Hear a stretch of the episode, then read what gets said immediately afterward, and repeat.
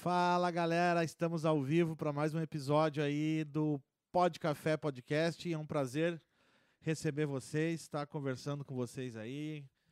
Muito bom, hoje estou recebendo aqui meu amigo Guilherme Lopes. O Guilherme, ele é escritor, historiador, pentecostal, ele é pentecostal reformado, pentecostal, contador de história, um monte de coisa. Bastante. E aí, Guilherme, como é que estão as coisas? Tudo bem, graças a Deus. Tudo certo? Aí na correria de sempre, né? E... isso aí, né? Vida... Agradeço pelo convite. Oh, né? Parabéns aí pelo trabalho de vocês, né? A gente que é grato por tu ter aceitado esse convite, né? Tá muito legal, cara, muito legal. Cara, mesmo. Eu sempre inicio o programa aí falando como é que eu conheci o nosso convidado, né? E... Só um pouquinho. Guilherme, eu conheci através, acho que do Gabriel, se eu não me engano.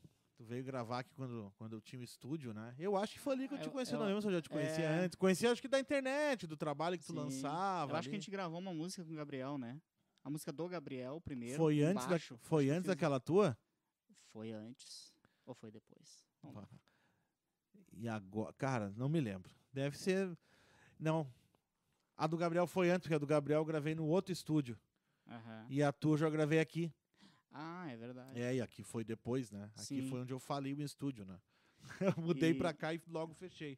E aí a gente fez a música Luz, né? Isso. Cara, a música tem testemunho, cara. É? Tem ateu que depois me procurou depois e disse, olha, cara, eu não gosto, vou contar o testemunho. Conta. O cara é um ateuzão, assim, né? Daí ele disse, olha, cara, eu não gosto... Ele me mandou uma mensagem, eu não gosto muito dessas histórias do Senhor, ele falou bem assim. Mas, o teu vídeo, a tua música, eu escutei até o fim e tal, achei muito legal. Depois ele foi, a gente fez um show no Parcão, ele foi no show, cara. A gente tocou... Aceitou Jesus e hoje é obreiro. Não. Ah, que legal, cara. Eu perdi um pouco o contato com ele, assim, mas, tipo, foi legal, atingiu pessoas que nem são do... Não, isso do nosso nicho de digamos assim, né? E, na verdade, esse é o propósito, assim, né? Normalmente, eu tenho uma característica no meu trabalho, pode ver que nos livros e nas músicas, cara, o meu público normalmente, assim, pelo menos 50% não é da igreja. Então, legal. Então, eu já faço uma coisa, eu sempre olho por esse ponto de vista também.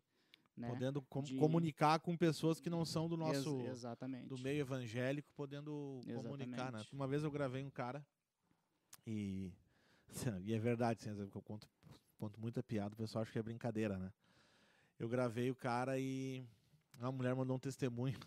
Disse assim, meu marido tinha muita insônia e depois de ouvir o teu CD, ele foi curado, começou a dormir bem.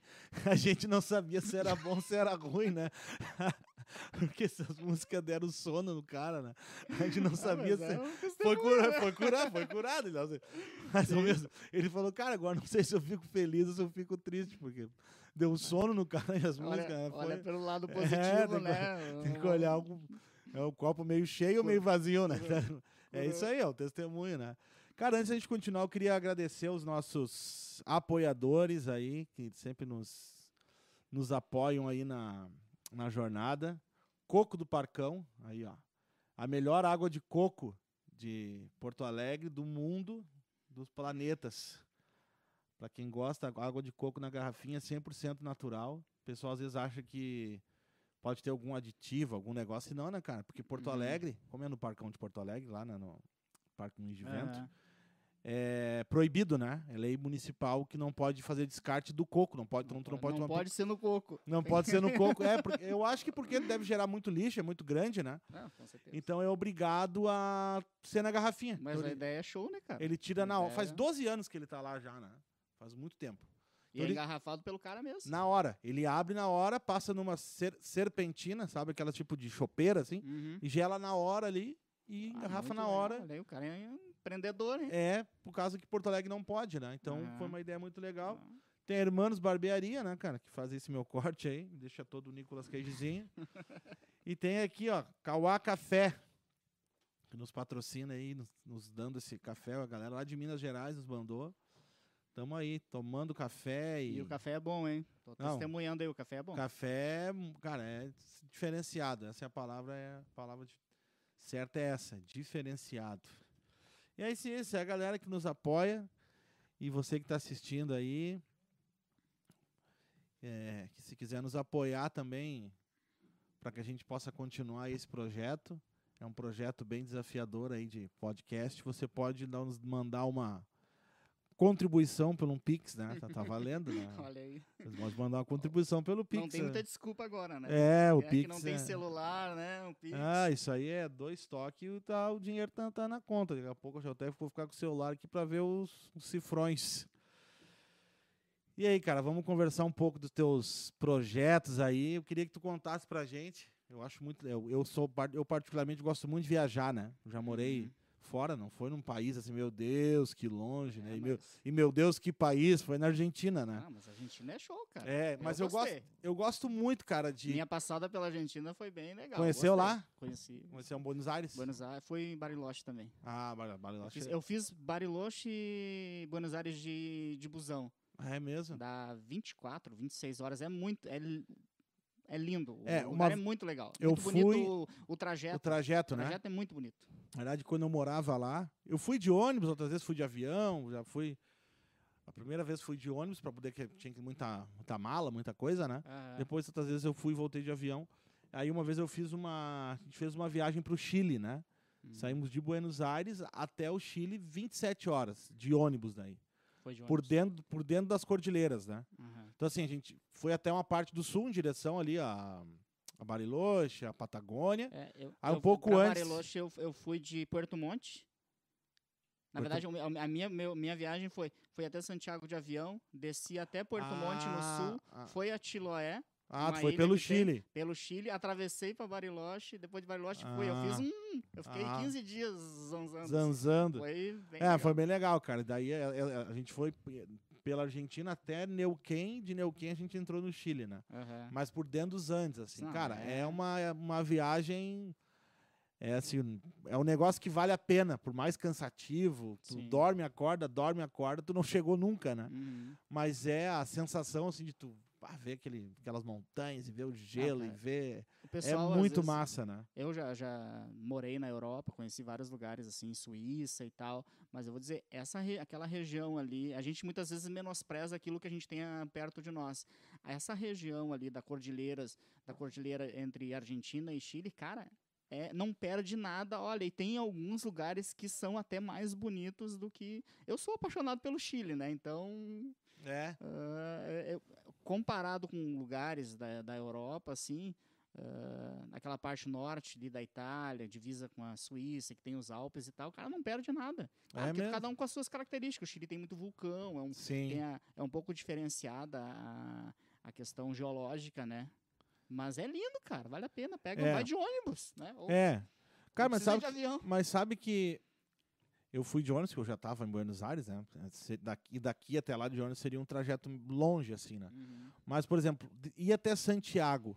Eu estava numa cidade que chamava Temuco. E do lado perto de Temuco, tem a cidade que chama Pucón. Sim, passei por lá. Isso. Cara, pelo menos assim, as pessoas que estavam comigo, tinha alguns argentinos que conheciam Bariloche, foram a Pucón e falaram, cara, é muito semelhante, assim, né? A forma, a cidade, a arquitetura e tudo mais, né? Mas foi muito legal, assim, cara, foi uma experiência e conheci a neve, fui no inverno, assim. Sim. Mas pra quem, até a gente ia aí esses tempos, mas aí com essa questão da pandemia a gente não conseguiu se organizar, né? Mas tem a questão de tu ir até Santiago de avião, que, cara, de Porto Alegre é uma viagem barata. Sim, foi o que eu fiz, né? E eu sei que de Santiago até Pucón? Temuco e Pucón é perto, assim, 6 horas de viagem de ônibus, assim. Então é mais rápido e até mais barato, até, né? Mas claro, que até daqui 2 semanas, eu acho, eu vou entrevistar um amigo meu aqui, que ele era um ex... ex-empresário de lutador de MMA. Ele viajou o mundo inteiro e tal, e ele abriu uma agência de turismo agora para ir pro Peru, né? Ele foi muitas vezes pro Peru, então ele conhece... Aí são 15 dias ida e volta, né? Brasil,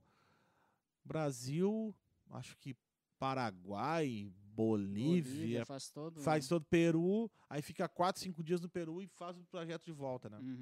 Vai nos pontos... Ah, é muito...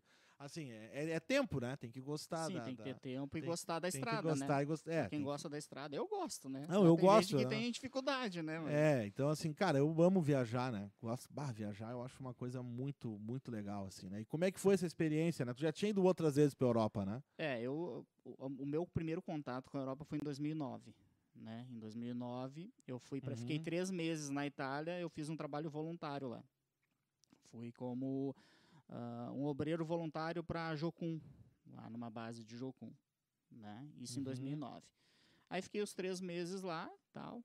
Então tem uns testemunho louco assim que eu não vou contar, né? Porque o irmão é reformado, né? Pode dar. Ah, que é isso, cara? Pô. Né? E aí essa foi a minha primeira experiência, né? Lá eu tive meu primeiro contato com... Quanto tempo ficou? 3 meses. 3 meses. Era um período que na época eu não tinha cidadania, né? Nem sabia que teria posteriormente. Aí, aos 3 meses, fiquei aqueles 3 meses de que é o visto de turista. Sim. Aí, fiquei na base missionária mesmo, lá trabalhando com os caras, servindo com eles. E aí, voltei, retornei para o Brasil. Né? Foi um trabalho bem pontual, bem específico. Uhum. Até foi interessante, né? Vou contar um pedacinho da história. Claro, né? Claro. Estamos aqui para saber ela. Na verdade, assim, como que é a história? Tem a ver com a tal história do Chile. Porque eu estava me preparando para fazer missões no Chile. Então, em 2008, eu fiz essa viagem para o Chile e para a Argentina. Na verdade, foi uma viagem intencional que eu fui conhecer algumas bases de Jocum no Chile e tal, algumas igrejas, porque a minha intenção era ir para o Chile para iniciar um trabalho missionário no Chile. E estava me preparando para isso, cara. Estava tocando terror aqui. 2008, isso. Foi a primeira vez que eu fui na Argentina foi em 2008. Fui numa formatura. Foi onde eu me apaixonei, assim, e deu vontade de ir embora, né? Aí, em 2009, eu fui tocar na Jocum, na Argentina. Olha aí. E aí foi onde foi a confirmação, assim, pra me mudar mesmo, né? Estamos na mesma época, na mesma história, mais ou menos, né? É, e a Argentina é demais. E aí, o que acontece? Aí, chegando lá, aí eu retornei, né? Fiz essa viagem de reconhecimento, foi uma viagem de reconhecimento. Só que o que acontece? Aí, nesse meio tempo, isso foi no ano 2018. E eu estava me organizando para, em 2019, ir para o Chile. Eu ia fazer a ETED lá, né? Que é a Escola Discipulada da Jocum. Eu ia fazer lá no Chile mesmo. Lá em Pichilemu, que é a capital. Conhece a capital do surf? Do Chile é Pichilemu, é uma praia lá. Aí o que acontece? E aí em dezembro de 2018 eu tive um sonho, eu sonhei que eu estava na Itália. E aí eu tenho meio que, né, aí eu já tenho, né, aquela coisa mais pentecostal, de sonho, de revelação e tal. Até estou escrevendo um livro sobre sonhos também, que vai sair aí mais adiante. E eu tive esse sonho que eu estava na Itália, achei tipo estranho, tipo, eu não tinha contato nenhum com a Itália. Né? Não era um país que...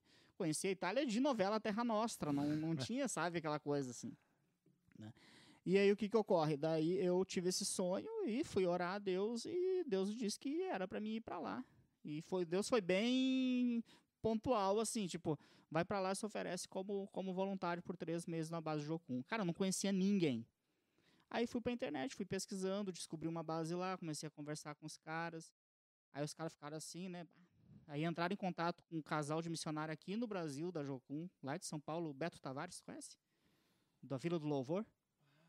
A Vila do Louvor eu conheço. É, ele foi o fundador da Vila do Louvor. É, bom, o nome não me é estranho, assim, mas não me lembro da fisionomia. Ele é um cara bem conhecido, assim, do meio, assim. E aí ele entrou em contato comigo, a esposa dele, ó... O pessoal lá da Itália disse que tu quer ir pra lá. A gente tá indo, eles estavam se preparando pra ir pra lá no ano seguinte mesmo. Daí eu expliquei toda a situação. Disse, não, beleza, a gente vai falar pra eles autorizarem a tua ida, né? Porque imagina, né? Um desconhecido, né?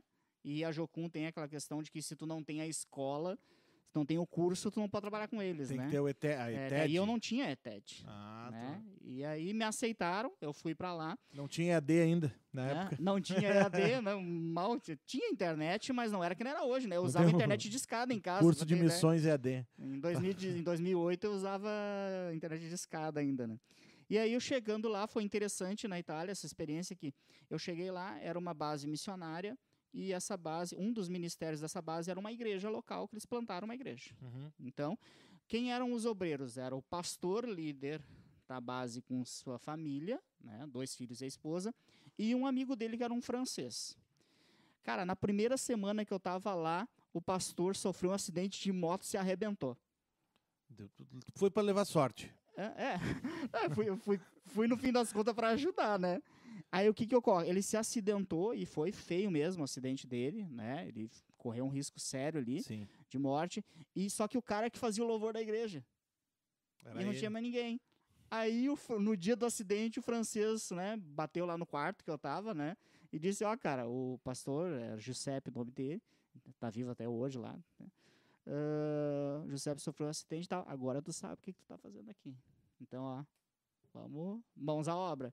E aí fui, comecei a tocar fazer o louvor pra eles. Que idade tu tinha nessa época? Tinha 25, 26. E aí comecei a fazer o louvor, ajudar eles em tudo. Aí é aquilo, né? Tipo, limpava a base, cortava a grama. Cara, é aquele negócio bem missionário mesmo, de meter a mão na massa, fazer tudo, né? Fazia evangelismo na rua, recebia. Eles tinham, um dos ministérios deles, eles tinha esse ministério que era a plantação da igreja, mas eles tinham como a cidade que era Pescara é uma cidade turística e era verão, uhum, eles tinham um ministério de... tipo colônia de férias, sim, né? Aí eles recebiam missionários de outros países que passavam as suas férias ali e aproveitavam para fazer alguma coisa, faziam evangelismo, faziam algum tipo de trabalho. E aí tinha todo um movimento. Daí eu cheguei lá, tinha uma equipe da Colômbia, aí depois veio um pessoal da Eslováquia, daí veio um grupo de americana. Cara, os 3 meses, veio um grupo em inglês também, tipo King's Kids, assim, sim, uns 20 gurizados. Pô, fazia tempo que não havia falado isso. King's Kids. Acho que existe até hoje, King's, né? King's Kids, sei lá, um negócio assim. Eu lembro, faz muito tempo que eu não... O Fabrício conhece, o Fabrício era... Grupo... Nós somos do pessoal do Jocum. Tu era do King's Kids? Ou... Lembra disso aí, o King's Kids? King's Kids. Tem, as crianças do reino. É, e tem o Graça Kids e o Kids Graça. Tem também. E aí, cara, foi interessante, porque aí eu entendi que realmente fazia-se necessário alguém lá pra... Aí, como eu creio, aí por esse lado eu já sou calvinista, entendeu? Eu creio na predestinação, creio. Então eu acredito que... Tinha um propósito para ti lá naquele tempo. Que estava determinado, todo aquele momento estava pré-determinado para acontecer e eu acabei entrando aí no... Aí tu ficou só os 3 meses? Fiquei só os 3 meses. Né? Aí voltei pro Brasil... Aí, né, voltei as coisas normais ali, comecei a faculdade e tal. E aí, iniciou o projeto Inspiração, onde eu gravei o CD. Já, né? Foi logo depois da tua vinda? Foi tipo um ano, assim, depois. Começou o projeto. E aí, da onde surgiu esse livro? Que acabou surgindo o livro depois.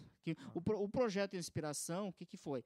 Foi um CD, só que a coisa começou a tomar uma proporção, fugiu do CD, virou um projeto mesmo, uhum, né?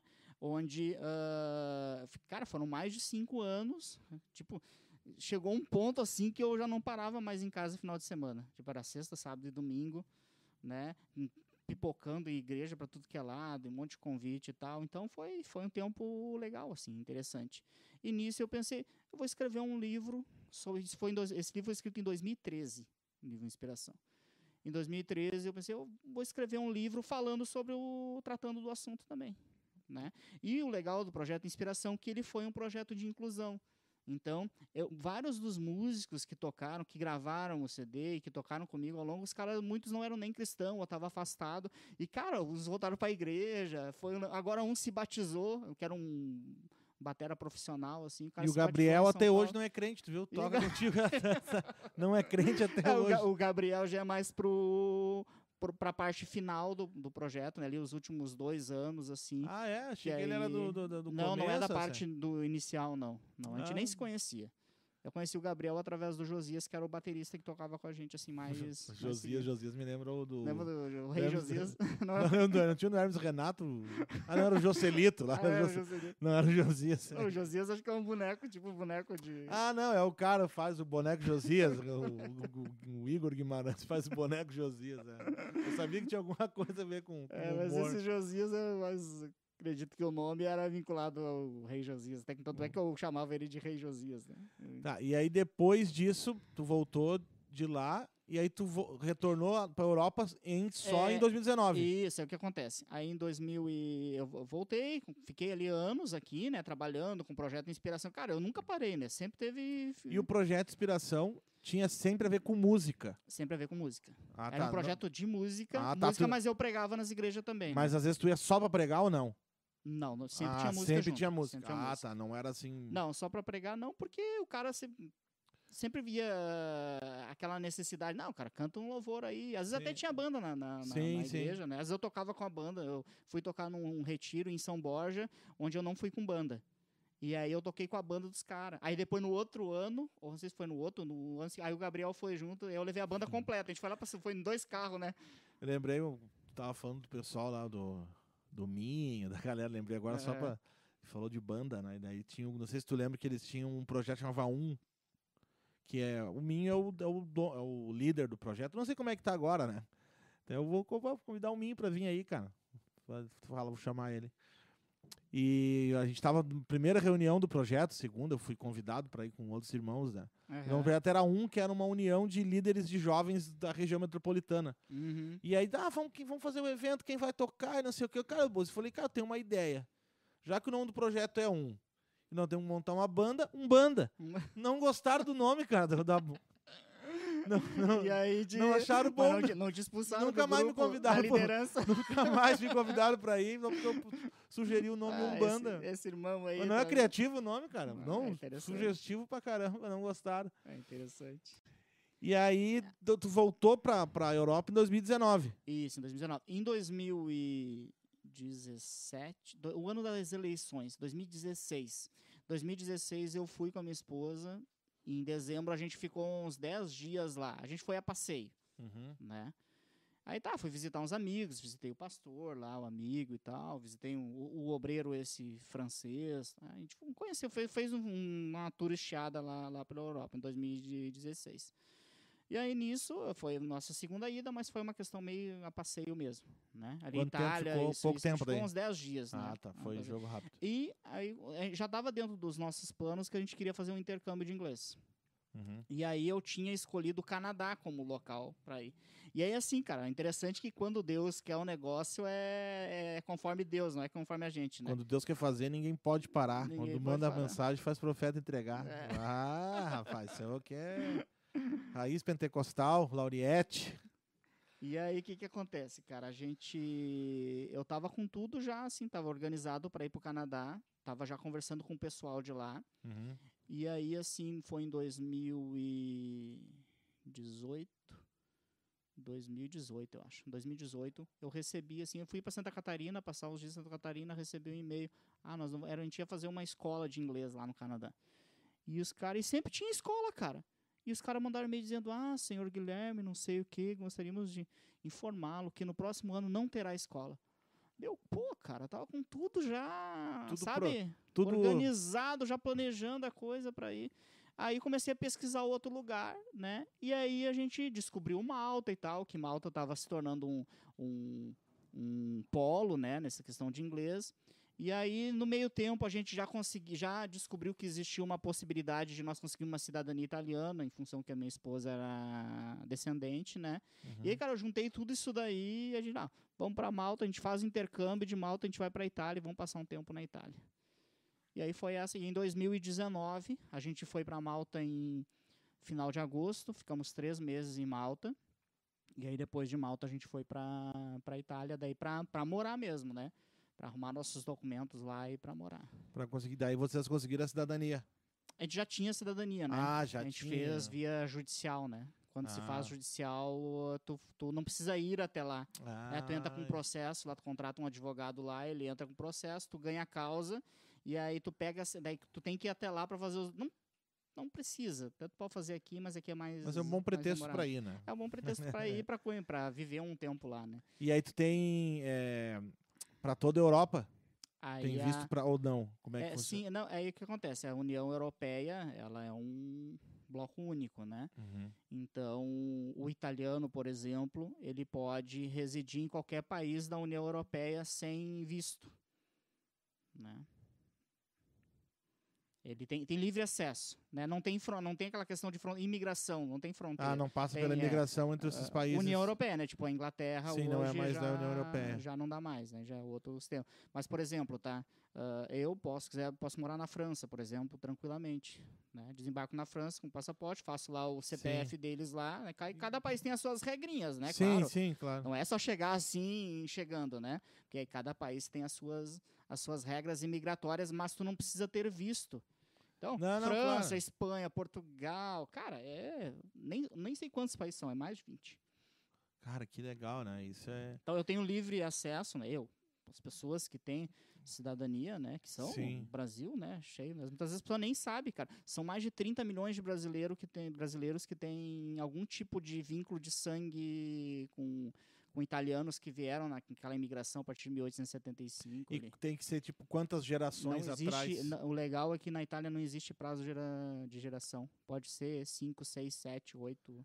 Normalmente são 6 ou 7 no máximo, né? Não costuma dar mesmo? Tanto. Não tem. Mas até me interessei, não sei se meu bisavô, tataravô não era italiano, cara. Eu tenho, olha, tem uma forte... Aí ou você entra, né? Entra com o processo judicial lá, é que existe. Aqui tem uma série de regras, né? Então aí cada caso é um caso. E é demorado assim o processo? Cara, o nosso processo levou 11 meses. 11 meses. Sair, 11 meses. Mas já. E é muito caro? É caro. É caro? Acho que eu nem gosto, cara, da Itália. É muito caro. Não gosto muito. É caro por causa da moeda, né? Porque a nossa moeda é muito fraca, né? Por causa do euro. Pra quem ganha em euro, aí 3.000 euros, mais ou menos, você vai gastar 2.500, 3.500. Aí depende, daí cada consultoria tem o seu valor, né? Tem empresas... Agora, tu multiplica isso aí por 7, cara, pra te gastar 20, 30 mil, tu não precisa fazer força nenhuma. Sim, né? Tem empresas ou pessoas especializadas nesse tipo de processo. Existem empresas de consultoria já, é muito forte isso. Sim, deve ter, né? Muita gente interessada muito. Inclusive na Argentina, teve uma imigração muito forte na Argentina de italianos, né? Ah, verdade. Então lá, nós fizemos amizade lá em Pescara com uma família de argentinos. E aí eles foram morar lá porque... Pô, mas os bichos, eles não basta eles invadir o Rio Grande do Sul e Santa Catarina, eles têm que invadir a Itália. Tem muita argentino na Itália, cara. Tem muita argentina. Eu morei lá, né, 2 anos, tem muita influência, né? O próprio sotaque do portenho, né, quem mora em Buenos Aires, tu conversa, às vezes parece muito italiano. Porque o portenho tem um sotaque diferente do resto do país, né? Do resto da Argentina. Totalmente diferente. Uhum. E às vezes tu ouve assim, conversa, principalmente de quem é mais velho, assim, cara, lembra muito. Parece que eles estão falando italiano. Fala assim, com as mãos, cantando. Não, é muito parecido, cara. É muito parecido mesmo. Tem muita influência da pizza, a culinária, assim, sabe? Tem muita influência, assim, né? E de fato houve uma imigração forte para a Argentina também, e muitos argentinos também entram nesse... Porque acontece, a Itália tem uma questão imigratória que, se você possui o sangue, o sangue italiano de gerações anteriores, você é cidadão italiano, tá? Pela lei italiana. Você precisa lá reconhecer. Entendi. Né? Mas se você tem o sangue, se você teve um tataravô, um bisavô, um avô, seja quem for, você é italiano. Para a lei italiana, até o momento, né? Não mudar. Você pode ser da máfia. Pode ser da máfia italiana. Sei lá do sul, lá da Sicília, lá, e a coisa complica, né? Pode ser da máfia italiana. Mas é bem interessante, cara, essa questão da máfia, assim, que eles falam, Tem mesmo. Tem, sim, não é... Até hoje. Sim, normal. Tipo, existem setores Aqui no Brasil eu posso falar, lá eu não posso falar essas coisas.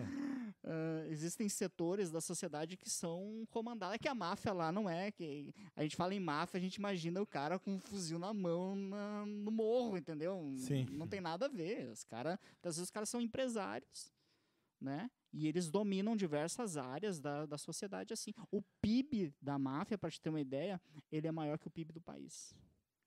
É alguns bilhões de euros, cara. É grana. Eles pagam nota fiscal da máfia. Nota, não. Só falta emitir nota. Só falta emitir nota. Então é interessante, assim. Né? E o que tu, nesse tempo que tu teve lá, nesse 1 ano agora, tu ficou só estudando? Participou de algum projeto de igreja? O que acontece? A realidade de evangelho da Europa é uma realidade totalmente diferente do Brasil, né? Então as pessoas acham, né? Existe até... Existia um preconceito há um tempo atrás, acredito que tu já tenha ouvido falar sobre isso. Sim. Que, vai pra Europa pra fazer turismo. Cara, a Europa é um deserto, é uma região pós-cristã total, assim, sabe? Vou falar lá da Itália, tá? Isso vale pra diversas outras nações ali da Europa. Pega o leste europeu, cara, é um deserto total, porque eles foram dominados pelo comunismo há muitos anos. Sim. Então pega ali Bulgária, Albânia, Croácia, aquela faixa toda ali, daquela do leste europeu. Cara, tem gente ali, que, por exemplo, a Bulgária, tu chega lá e fala de Deus, dependendo da região, os caras perguntam se tu tá falando do Putin. Os caras não sabem o que é Deus, porque eles tiveram a mentalidade deles tão transformada, uma lavagem cerebral tão forte, foi feito durante ex-União Soviética, Sim. que eles acham que falar em Deus, é o Vladimir Putin, né? Eles não sabem o que é Deus. É um negócio muito louco, assim, né? Cara. E é Europa. Né? São países mais pobres e tal, mas é a Europa. A questão da Itália, né? Calcula-se em torno de 1% de cristãos, só que aí tem Mormon, tem Testemunha de Jeová. Estão incluídos nessa contagem. Tudo misturado. Então, dá para calcular assim uns 0,6% de protestantes. De protestantes mesmo, aí variados, né? Então, tu não vai ter. Existem mesmo igrejas... contando os católicos, vai ter 1%? Não. Católico aí é... Ah, tá. Não. Eu falo do protestantes mesmo, né? Que são considerados protestantes. Não, o catolicismo, o país é um país católico. Ah, tá, não, porque eu pensei... Não. Mataram até os católicos. Mas a religião que mais cresce na Itália é o islamismo. O islamismo. Né? Mais cresce. E eles são muito voltados para a questão da feitiçaria, bruxaria, satanismo, então isso daí é bem forte lá. É mesmo. Então, tradicionalmente, a questão da bruxaria... Existem cidades... Por exemplo, tem um feriado... nacional da Itália, que é homenagem a uma bruxa, para gente ter uma ideia. Então, isso está bem enraizado na questão. Tem Sim. pessoal, assim, que meio que mulheres que se intitulam, eu sou bruxa, e tudo tal, isso acaba sendo barreiras, né, para a pregação do evangelho. Total, né? Do evangelho, né? Então, existem muitas barreiras. Então, a questão, né, o tempo que eu fiquei lá, existem igrejas. Só que não é que nem aqui, cara. Aqui tu pode escolher à vontade a igreja que tu quer ir e tal. Lá, muitas vezes, são pequenos grupos, em casas. Existe uma igreja aqui, outra igreja lá na outra cidade, não sei onde. Uma igreja de 200 pessoas é uma mega igreja. É catedral. Sim, é mega igreja, mega igreja. Existem regiões que têm igrejas maiores, sim.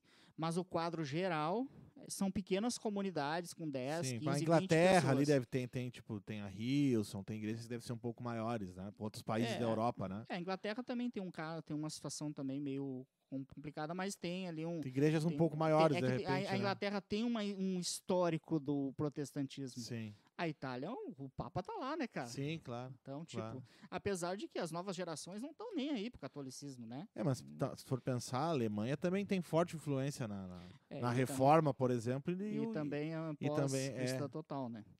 E aí lá, o que eu fiz? Eu conheci algum desses grupos, né? Um dos grupos é desse pastor, que já era amigo meu, e conheci o pessoal do IHOP, né? O Casa de Oração, Sim, né? Que é da Kansas City e tal. Sim. Eles têm um grupo aqui em Florianópolis, né? Eles têm uma escola aqui em Florianópolis, né? Não sei, eles têm no Paraná, não sei se... Aqui tem. Chama... IHOP, né? Aqui em Florianópolis eles têm a escola ali. Eu sei que no Paraná tem um pessoal ali também. Não sabia, achei que eles Curitiba, se não me engano, tem um pessoal. Achei que eles tinham só em Florianópolis. E lá na Europa tem um movimento forte do pessoal do IHOP e tal. E aí eu comecei a conviver com eles ali um tempo, ajudei eles, né? Porque daí meio que já veio a pandemia e aí a coisa fechou. Então eu fiquei mais fazendo live com os caras, entendeu? Fazia Sim. live, participava dos encontros. Eu acho que eu acompanhei alguma coisa que tu tava fazendo umas lives e tal. Aí eu meio que assumi, porque ali o IHOP da cidade, a pessoa que é responsável, a líder, né? Ela acabou indo pro Brasil, porque ela é brasileira também. E aí eu fiquei ali ajudando, fazendo as lives, fazendo essa comunicação ali com o pessoal das outras cidades da Itália, porque tem vários grupos espalhados, né, pela Itália. Não trabalhava lá, no caso, fora? Não, porque a gente foi com a intenção de trabalhar, mas aí em função da pandemia, os documentos atrasaram. Ah, sim. E sem documento aí não dá, não, né? Não tem como trabalhar. E só pra máfia. Só em Nero, lá eles chamam, né? O trabalho sem registro é em Nero, né? Seria trabalho frio nosso. Sim. Mas aí no fim veio a pandemia, porque lá o que acontece? Lá houve de fato um lockdown. Sim. Eu fiquei 2 meses sem sair de casa. Só podia ir no mercado e a lei só permitia o mercado a 1 quilômetro da tua casa. Bah. Então, foi de fato... E lockdown. Se tu saísse, cara, eu vi gente, a polícia parando os caras. Né? Gente sendo, era 400 euros a multa, pra te ter uma ideia. Cara, bah. 400 euros é meio salário mínimo, dá pra te pagar, era o valor do aluguel que eu pagava, 400 euros. Então, tipo, não dá, entendeu? O mês de aluguel ali, porque de ficar de bobeira na rua. E o pessoal tava respeitando o mesmo. Então era pegar o máximo de comida que dava e... A gente ia no mercado, não, porque aí tu ia fazer uma autodeclaração e pra ir no mercado tranquilo. Só que, tipo assim, se a polícia te parasse, desconfiasse de que tu tava passeando, de bobeira na rua, cara, os caras muitas vezes eles diziam, eu vou no mercado contigo. Porque lá funciona mesmo, entendeu? A polícia... E tu fala italiano agora? Hã? Fala italiano. A gente se vira, né? Se vira. Me viro bem, então, assim. Então é um poliglota. Não posso dizer assim que... né? É só com o idioma é muitos anos. Tu já sabia quando tu foi um pouco? Sim, porque em 2009 eu estudei para ir para lá, né? Tu estudou um pouco. Aí então, eu estudei e em 2009 fiquei 3 meses, eu fiquei ali só com italianos mesmo em 2009. Sim. Eu tive pouco contato com brasileiro. Já dessa vez eu fiquei muito com brasileiro, então... Tu acaba falando muito português ali junto, mas a gente convivia com outros italianos, aí tu tem que praticar a língua, né? Então... conseguiu. Fala inglês, tu conseguiu também, tu fala fluente. Inglês, mais ou menos. A minha esposa se vira bem no inglês. É. Eu não sou... Espanhol também. O espanhol eu domino bem. O cara é poliglota, né, cara? Porque daí, em função do Chile, eu tive que estudar espanhol também. E o maltês também. Não, o maltês não. O maltês é muito complicado. Parece com o quê, assim? Qual é... Cara, ele é uma mistura. O que acontece? É a questão de Malta, né? O pessoal desconhece Malta, né? Malta é uma república, é um país que tem 500 mil habitantes, mas é um país do tamanho do Rio de Janeiro. Sim. Da cidade do Rio de Janeiro, não é do estado. É tipo Tangamandápio. Assim. Então, só que é um país super desenvolvido, assim, cara. Essas empresas de tecnologia tem tudo lá, assim. De questão financeira, de grandes bancos. Então, ele é um país muito... E tem bastante gente assim, de poder aquisitivo. Tem, né? O país é bem... E o turismo é muito forte, a questão do turismo. Tanto o turismo de estudo, né? Por causa do inglês, porque eles têm 2 línguas. O inglês, que é a língua oficial, e também o maltês. O que é o maltês? Eles foram dominados, tá? Pelos romanos, foram dominados pelos árabes. Depois, ali em 1500 e pouco, eles foram dados de presente para os Cavaleiros de Malta, que era a ordem dos Cavaleiros Hospitaleiros. O rei da Espanha deu de presente Malta para eles e eles construíram a cidade de Valeta. Tal. Lá tem vários museus onde tem as armaduras dos cavaleiros. Então, é bem interessante. Depois, eles foram dominados por Napoleão, os franceses. Depois, os italianos dominaram eles durante a Segunda Guerra. E depois veio os ingleses. E aí, depois, eles viraram independência. Era jogado assim, cara. E aí, o que acontece? Nesse meio, a língua absorveu tudo. Então, tipo, tem palavras de italiano, tem palavras de inglês misturado na língua, tem palavras de francês e tem uma pegada forte do árabe. Então, só que ele... aquilo que eu tinha comentado contigo ali, no offline ali, que ele é a única língua semita, né? É uma língua que vem, né, daquela pegada, né, ali do Oriente Médio, porém ela não é escrita com aqueles caracteres, ela é escrita com o nosso alfabeto, né? Alfabeto como ocidental. Então é bem interessante, cara. Só que não dá pra entender, mas é tipo assim, tu vai no mercado em inglês. Sim, o pessoal fala muito inglês. Eles são bilíngues. O maltês, ele é bilíngue. Todo mundo fala os 2 idiomas lá. Fala os 2.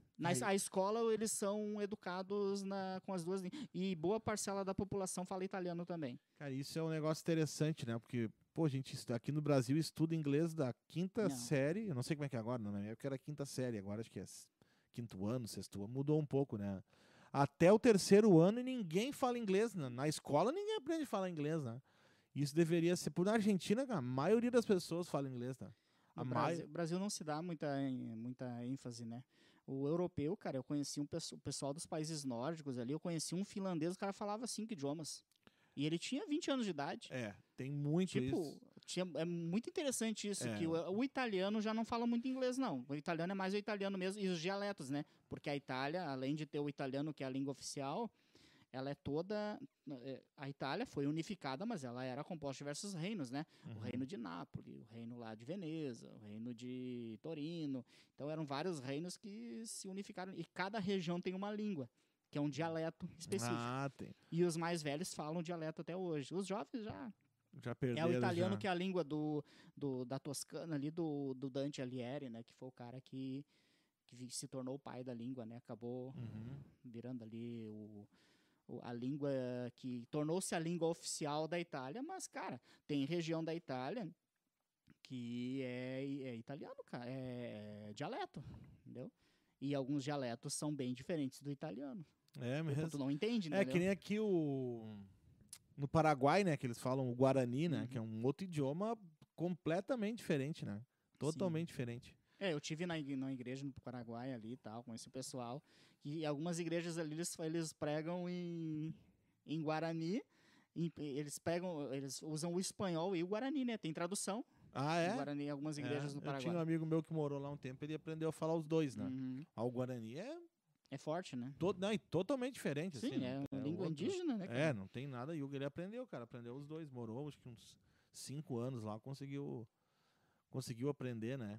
É bem interessante, né? É legal. É, não, mas não é fácil, cara. Mas é um desafio.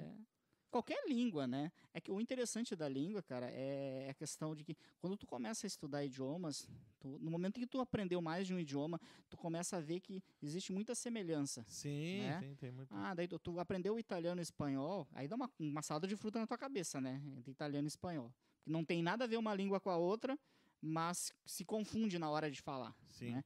Aí daqui a pouco tu pega o francês, por exemplo, um texto em italiano e um texto em francês, tu vai ver que tem muita semelhança na escrita. Só que o sotaque é terrível, né? Sim. O sotaque francês. O romeno, tu vai ver que eu estudei um pouco de romeno, mas não aprendi quase nada. Tu vai ver que no romeno tem muitas palavras parecidas com o italiano. Ah. Ou até iguais, quase iguais assim. Então é interessante essa questão linguística, né? É, até eu lembro uma vez eu conheci um amigo que ele falava inglês, né? E ele sempre dizia um lance assim, cara, o grande lance do idioma, de aprender outro idioma, é tu não pensar no teu idioma, o idioma teu que tu fala mesmo, né? Que foi... Que não adianta, se tu for tentar ficar traduzindo na cabeça, ou ficar formulando uma frase em outro idioma, como se fosse em português, aí depois que eu aprendi a falar espanhol, tu percebe... Aí, claro, se tu não sabe falar outro idioma, tu não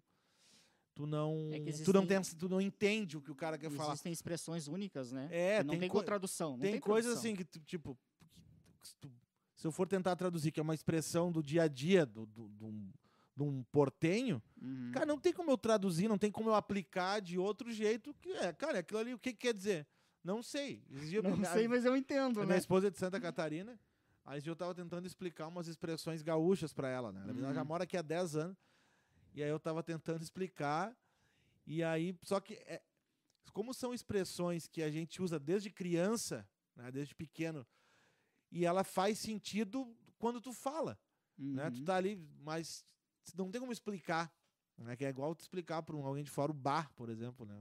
Não tem. O bar, não tem como tu ensinar, vou te ensinar. E tem gíria, né? É. Aqui, a gente tem um monte de gíria aqui no Rio Grande do Sul, né, o próprio Porto Alegreza aqui é cheio de gíria, né. Mas os outros idiomas também tem gíria. No italiano, cara, tem coisa que tu não consegue traduzir ao pé da letra. E tem a questão da gíria e tem a questão do sotaque, né? Sotaque também. Porque, por exemplo, como o Brasil é muito grande, né? Nós temos muitos sotaques dentro do Brasil. Uhum. E o espanhol, pelo menos aqui na América Latina, né? É que eles dizem que não é bem espanhol, é... Castelhano, né? Tem um pouco de diferença nisso. Não sei se na gramática chega a ter alguma diferença. Mas como os países são bem menores, né? Não está tanto dentro do país, mas cada país tem a sua forma de falar. Eu lembro, quando eu fui no Chile, estava eu, 2 argentinos e 2 chilenos. Eu estava há pouco tempo lá, né? Então eu cheguei lá em fevereiro, isso era junho. Então eu estava... Eu já entendia bastante, mas ainda tinha dificuldade de falar, né? E a gente foi passear num carro e o tiozinho, o chileno, começou a contar uma piada em em espanhol, e eu não entendi nada. Eu não entendi absoluto. E todo mundo rindo, eu perguntei pro argentino, o que ele tá falando? O argentino falou, cara, eu também não tô entendendo. Eu tô rindo só para que ele continue a contar a piada. Porque ele também não entendeu, cara. Não, e é assim. E a gente já foi uma vez num retiro lá e tava rolando uma palestra, não era uma pregação, era uma palestra, e era no telão, assim, né? E o cara acho que era porto-riquenho, mano. E aí os pastores tava eu, minha esposa, mais 2 brasileiros, né? Estavam 4 brasileiros. E eles pararam a perguntar assim, vocês estão conseguindo entender? Porque até pra gente tá um pouco difícil, assim. Não é muito... Eles estão falando um outro sotaque, né? A gente que não sabe... Pô, lá na Argentina tinha muito chinês. Muito chinês. Eles dominam Eles são donos de todos os supermercados que existem lá, são de chineses, né? E aí eu conheci coreano lá. E pra mim é tudo a mesma coisa, cara. E aí eu fui falar com uma mulher coreana, ela falou, não, eles ficam até brabos, né? Não tem nada a ver uma coisa com a outra, né? Uma vez aí, um chinês viu a gente conversando, achou que a gente tava falando inglês. Então o ouvido dele não diferenciava, né? Também. E pra nós, eu olho um japonês, um coreano... Um chinês falando... Um chinês pra mim é tudo igual. Um monte de as palavras, os desenhos que eles têm. Só ali. Que se tu chama... Lá em Malta tinha bastante coreano. Cara, se tu falasse japonês pros caras, chamasse eles de japonês, os caras se ofendiam. Eles se ofendiam também. Assim como o turco, por exemplo, né? Isso é cultura que a gente vai aprendendo. Sim. Cara, tu quer ofender um turco, é chamar ele de árabe.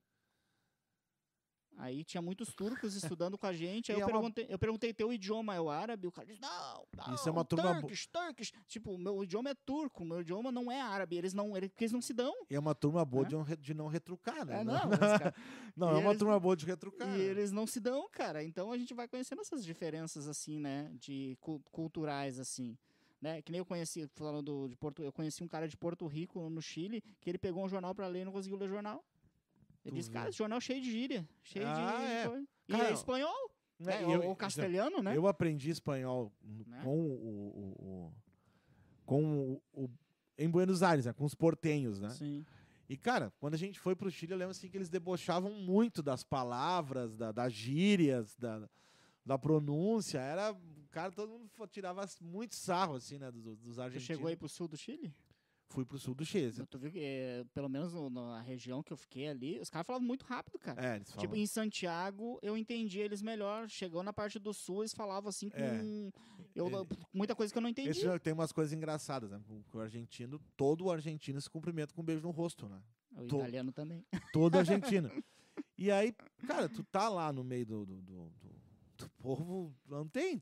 acaba se acostumando com a cultura dos caras. Cultura, né? Eu estudava numa escola, cara, só cara do rock and roll, barbudão, e não era uma escola cristã, não tinha nada a ver. E o professor na saída ficava na porta, todo mundo tinha que sair e se comentava com um beijo. Aí, ano passado, uma semana antes da pandemia, um amigo meu argentino estava aqui, a gente congregou na mesma igreja, e ele estava aqui em Florianópolis, e eu chamei, passa aqui em casa, vai passar aqui na freeway, né? E ele passou aqui, e fui receber ele na frente da minha casa. Chegou aqui, me cumprimentou e veio dar um beijo no rosto. Eu digo, na frente dos vizinhos, cara, não faz isso, por favor, né? A gente não tá... E o chileno era engraçado, porque o chileno ele fazia assim, ele apertava a mão, dava um abraço e apertava de novo a mão. Na primeira vez que a gente foi cumprimentar, a gente não sabia, né? Eles apertavam a mão, abraçavam e ficavam assim, né? Então tinha... cara, e é uma coisa que eu gosto, Tu entende, assim, que não existe só a tua cultura, o teu mundo, o teu jeito de pensar a vida, né? Abre a tua visão, abre totalmente, né? Cara, tu falou uma coisa, eu repito, vou dar o testemunho aqui pro irmão. Uma vez, eu acho que foi quando a gente tava gravando a música, eu disse assim, eu prefiro andar de carro velho, mas dirigir. Mas viajar. Dirigir. Andar de carro velho, é a música da Ivete Sangalo. Andar de carro velho, mas viajar. Cara, é isso. A viagem, tipo assim, se tiver que... É aquilo, né, cara? A gente vive numa realidade de país onde tu não tem grana pra tá indo toda hora pra Europa. É muito difícil. Então, tu tem que abrir mão de algumas coisas. Como que eu morei na Europa? Abrindo mão de algumas coisas pra poder conquistar outras. Essa é um país da Europa. Né? Então, cara, muitas vezes, tipo assim, o cara opta, e vale a pena, claro, optar em ter até um estilo de vida um pouco mais, de austeridade, para te poder usufruir disso daí, né? Tu... De poder ampliar a tua visão, conhecer outros povos, outras culturas. Mas tu vê, né? Porque quando esses meus amigos da Argentina estiveram aqui, pô, os caras vieram num carro meio ruim, 5 pessoas, né? Eles, Buenos Aires a Florianópolis. Uhum. Aí eu perguntei como está. A economia tá bem complicada lá, né? Sim, sim. E aí eu perguntei, cara, como é que vocês fazem, cara? Ele falou assim, cara, a gente trabalha de manhã para comer de noite. Né? Uhum. Então, não, vocês estão quebrados e vocês conseguem vir para cá e ficar 10 dias em Florianópolis. Eu moro aqui, não consigo, cara. Uhum. Mas ele falou, nós damos um jeito, alugamos aqui, rachamos aqui, juntamos aqui e vamos. Corremos atrás da máquina. Mas eu acho que é um pouco da mentalidade do brasileiro, assim, né? A gente parece que foi criado pra... tu tem que ter a vida inteira uma casa, morar no mesmo lugar, novo, um carro. E nunca saiu do Rio Grande do Sul. E nunca sair daqui, né? Tem essa questão. É, uma mentalidade um pouco... não tô nem falando de morar fora, né? Mas de conhecer, visitar uma vez na vida... Sim. Sabe, tu ir conhecer outro país, que seja Uruguai, Argentina, Chile, né? Não é uma coisa assim que foge do orçamento, né? Tanto assim, dá para conseguir, né? Tem muita coisa legal aqui perto. Então, claro que existem. Tu conseguir expandir para longe, melhor, né? Claro, claro. Conseguir visitar um país da África, da Ásia e tal, né? Olha o quanto, né, que tua visão de mundo acaba ampliando, né, cara? Tu vê que a vida não se resume a Vila Fátima, né? A cachoeirinha. A cachoeirinha. É legal, cara. Vale a pena, vale a pena. E, na verdade... É um investimento. Para mim, viagem é investimento. Cara. Eu acho que é um negócio que vale muito a pena, assim. Quem não fez, deveria... fazer assim, até é uma coisa que, tipo, cara, o cara que é um jovem, um negócio, cara, mora 3 meses num país, dá um faz jeito. Faz um mochilão, cara, bota a mochila nas costas e vai. Faz um intercâmbio. Cara, hoje com a internet tá, claro, cuidar pra não ser enrolado, mas tá fácil de fazer contatos. Tem um monte de gente que tem canal no YouTube que mora fora aí. Até tem uns lances que tu troca. Cara, casado já é mais difícil, mas o pessoal solteiro, tu troca hospedagem por trabalho. Isso é muito comum, cara, aí fora, então. Não tem muita desculpa, realmente tem que ter coragem, né? Sim, tem que ter coragem e disposição de botar a mochila nas costas e sair, cara. Claro. E o brasileiro não tem muito isso, né? Eu conheci um francês, pra ter uma ideia, o cara tá fazendo um mochilão de 6 meses, cara, aqui pela América do Sul. Ah, loucura, né? E... Então... Cara, e tu é formado em vários negócios aí. O que tu é formado? Cara, vamos lá. Vamos começar. Quando eu voltei da Itália em 2009, o legal da viagem, tá? Toda viagem que eu fiz caiu uma ficha, né? Caiu uma ficha, nosso termo meio antigo, né? Toda viagem que eu fiz me despertou para algumas coisas, me abriu novos caminhos, né?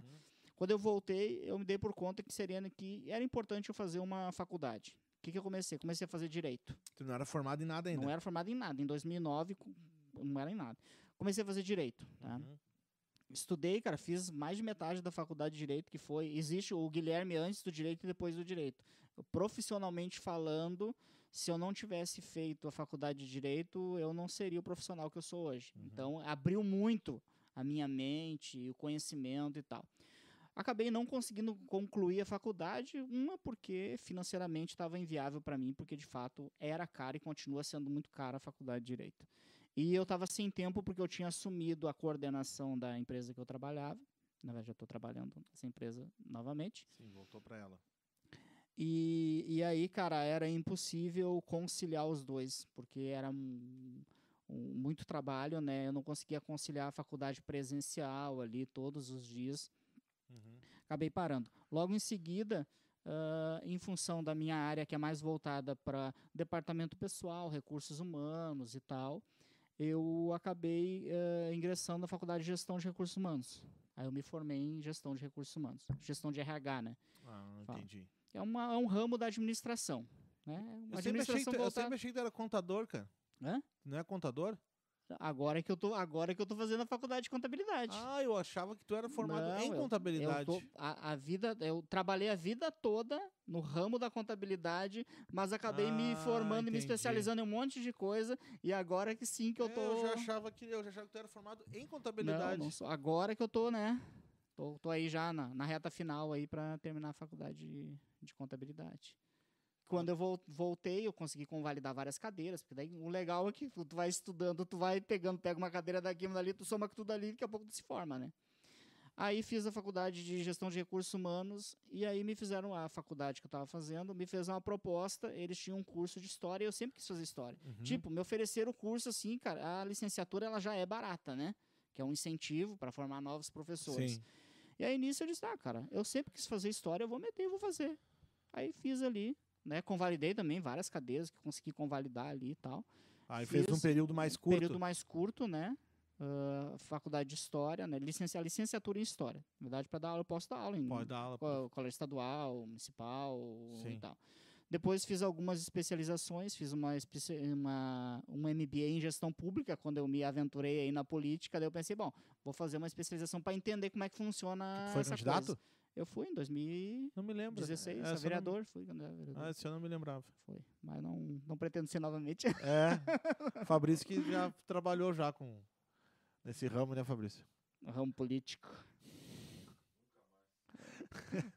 É isso aí. É, a questão da política é meio complicada. O cara realmente tem que estar disposto a muita coisa que eu não tô disposto. Sim. Mas aí o que eu fiz? Fiz a especialização em Gestão Pública daí, né? Para poder entender um pouco mais, porque simplesmente os caras não entendem nada, né, cara? De gestão pública, quer ser vereador, quer ser prefeito, quer ser governador, não sabe como funciona, existe todo um sistema, sim, por trás, um sistema de como que a coisa deve ser, tanto é que os caras fazem curso, tu tem que estudar, né? Aí fiz um MBA em gestão pública, fiz uma especialização na área da docência, para dar aula, uhum, e fiz uma especialização também em contabilidade, voltada para o ramo que estava trabalhando, para tentar entender melhor a questão teórica da contabilidade. E aí agora, quando eu voltei, faz um ano que eu voltei da Europa, eu voltei para a faculdade de contabilidade daí. Mas não começou do zero, já tem alguma... Já tinha convalidado já há mais de ano, assim. Ah, então tá. Aí mais um ano e meio, 2 anos eu tô formado. Você é contador já também? Estou formado, contador formado, como diz aí. Então, é isso, cara. O que eu... E não vou parar por aí. O que eu acho que conhecimento... Faculdade, hoje em dia, ela não é garantia de nada, né? Ela não te garante, sim, bom salário, mas o conhecimento que tu adquire, por mais que existem algumas deficiências, a gente sabe que quem faz o aprendizado é o aluno, né? Cara, conhecimento é conhecimento. Então... Nunca é demais, né? Nunca é demais, exatamente. Isso daí é o que eu costumo falar, que o conhecimento ninguém vai te roubar. Claro. Isso, né? Pode roubar teu carro, pode tirar tua casa. Pode fazer... Cara, o teu conhecimento, isso aí ninguém te tira. Né?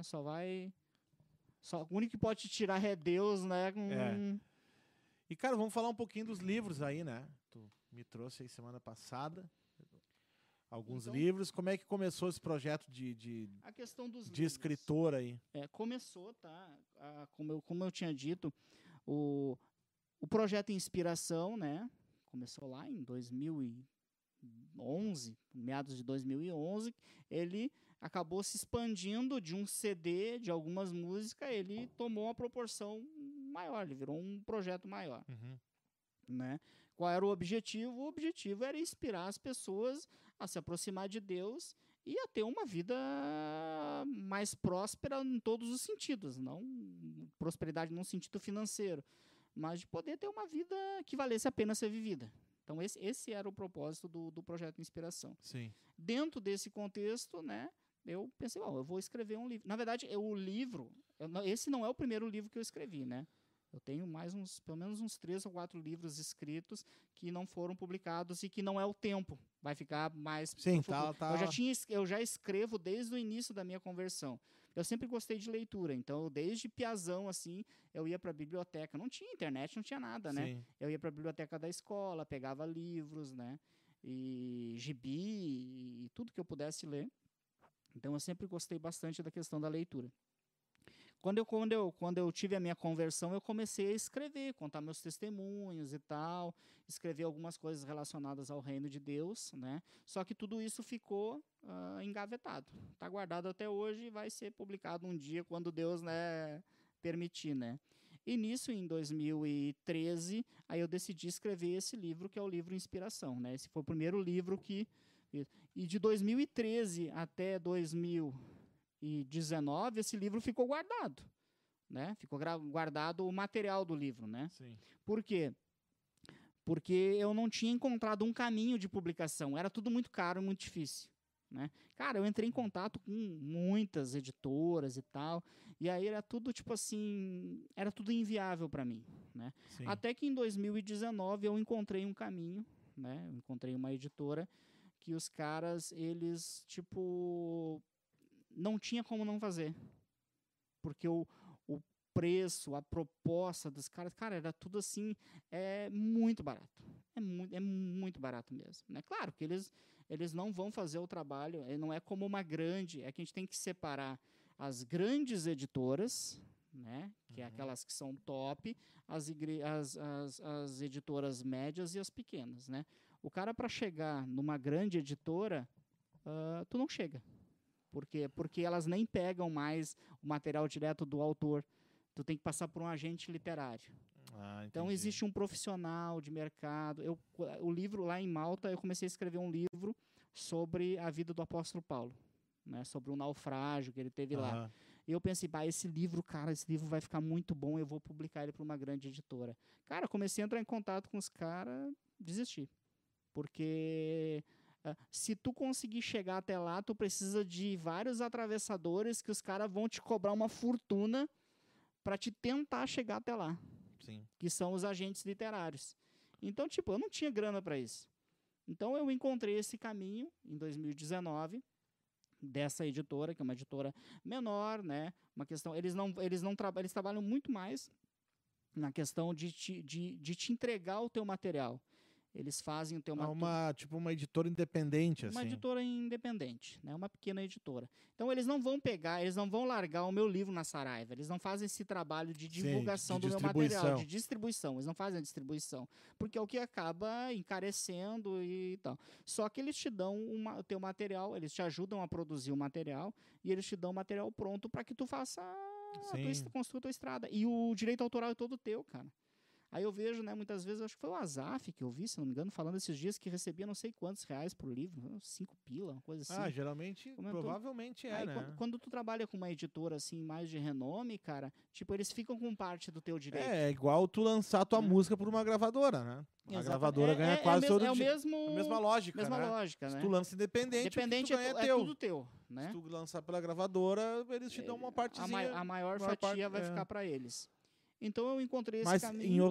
Desculpa, é que em outro lado eles te dão visibilidade. Bom, dá visibilidade. Mas agora com a internet também já está ficando, né? Sim. E aí eu encontrei esse caminho e publiquei o livro Inspiração. Só que acontece, eu publiquei o livro Inspiração e já fui viajar logo em seguida. Sim. Então eu fiz ali uma divulgação, um lançamento rápido, distribuí o que eu consegui distribuir, levei um pouco para a Itália, fui para a Itália para ficar lá, né? Aí depois, quando eu, lá na Itália, eu tive, como eu fiquei bastante tempo assim, digamos, ocioso, até em função da pandemia, cara, veio muitas ideias de materiais que eu poderia produzir. Então, o livro, esse livro aqui, o livro Apocalipse, na verdade, ele é uma trilogia, né? Uhum. São 3 livros. Ia ser um livro só, só que eu vi que ia ficar muito grande. E eu pensei, cara, hoje em dia, tu fazer um livro dessa grossura, tipo assim, o pessoal não vai chegar nem na metade do livro e desiste no meio do caminho. Encarece, tem tudo mais. Encarece, se torna mais caro, mais difícil. O que eu pensei? Vou fazer uma trilogia. Então, esse aqui é o primeiro livro da trilogia. Isso aqui uma inspiração lá da Itália. Tanto é que a história... Esse aqui é um livro de ficção, né? Sim. Ele é um livro de ficção de uma história que o principal, tu chegou a ler esse aqui? Tu viu que o principal ali, o ator principal, né, o personagem principal é um italiano, a história se passa na Itália, né? E o interessante, o legal desse livro aqui, o que ele é? Ele é uma ficção, mas existem elementos de verdade, né? Tem uma parte que fala que ele vai com o neto por Roma e tal. Todos aqueles lugares existem e eu estive nos lugares. Então ali eu pincelei experiências pessoais do lugar que eu fui, o hotel que eles ficam hospedados, não sei se tu te lembra da parte do hotel, eu fiquei no hotel. Sim, então, entendi. Tudo aquilo usou experiências próprias. Experiências pessoais onde o personagem vive. Então, o legal, tipo assim, que eu tenho recebido um feedback legal do pessoal do livro, tipo assim, cara, o pessoal tá entrando na história. Sim. E um rapaz entrou em contato comigo e disse, cara, mas o cara não existe mesmo? Tipo, o cara não existe. Eu disse, cara, o cara não existe. Tipo, o Pietro não existe, entendeu? Mas a casa que ele mora existe. Sim, entendi. Então, eu consegui... Tentei passar essa verdade, apesar de ser uma ficção, eu tentei passar elementos de verdade dentro da ficção para que a pessoa consiga, de fato, entrar dentro da história, né? Claro que o resto é ficção, né? Sim, sim. Não tem... É aquilo, o livro Apocalipse, as pessoas, o nome, a pessoa acha... Tu leu a nota, na nota, eu faço uma nota no início, que eu digo o seguinte, ele não é um livro de escatologia. Algumas pessoas entraram em contato comigo e dizem, ah, cara, eu queria... Ah, tu livro Apocalipse, né, da Bíblia. Cara, não é um livro de escatologia. Sim, então, não é a tua visão escatológica. Não é a minha visão escatológica. Não é um livro teu... Não compre o livro... achando que encontrará um estudo teológico. Não é um livro de teologia, não é um livro de escatologia, não é um livro de teologia. Ele é uma história que ele traz uma abordagem, um viés relacionados ao futuro e ao fim dos tempos. Sim. Mas nada do que está aqui, ó, talvez alguma coisa possa até acontecer sempre com alguma semelhança, mas sim, sim. Não é profecia. Qualquer semelhança é mera coincidência. É mera coincidência, entendeu? É mera coincidência. Então, essa questão do livro Apocalipse foi uma inspiração lá da Itália. Ah, o livro Inveja também, esse outro livro aqui, né, também foi uma inspiração que eu tive lá da Itália, né? Surgiram algumas... Esse eu não cheguei a ler, não consegui. A gente teve algumas experiências lá, né? Ó, esse aqui é o livro Inveja, né? Só que tá escrito Veja só. É. Não é veja, é inveja. Hein, pessoal? Bota um olho bom e coloca veja, mas é outro. Então, do que fala o livro, fala sobre inveja, né? Tipo assim, o que é inveja, o que a Bíblia fala? Tem tantas histórias na Bíblia, né? Tipo, o primeiro assassinato da história, né? Sim. Caim matou Abel. Por quê? Por inveja, né? José e seus irmãos, né? Sim. Então tem várias histórias na Bíblia. O filho pródigo. É, o filho pródigo. Eu não sei se eu menciono o filho pródigo aqui. Sim. Não, é tanta... outra aqui, coisa... Caim, Abel, José e os irmãos, o irmão mais velho do filho pródigo, a inveja dos autores renomados, Dante Alighieri. Sim. Shakespeare, né? Shakespeare, Tomás de Aquino. Tu é um tomista? Não sou, cara. Não sou. Mas eu acho interessante. Tá bem alto esse tema, né? Muito. Os perigos da inveja, a inveja na vida do cristão. A inveja na vida do cristão discorda, porque o cristão e a inveja não combinam. Não combinam.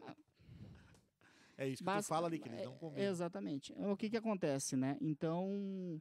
Mas vou ler essa semana. É interessante, cara. É uma abordagem interessante, porque o que eu percebi na questão da inveja é que, muitas vezes, quando eu fui escrever o livro, o interessante é assim, quando tu vai escrever algo, uhum. Então tu precisa de pesquisa.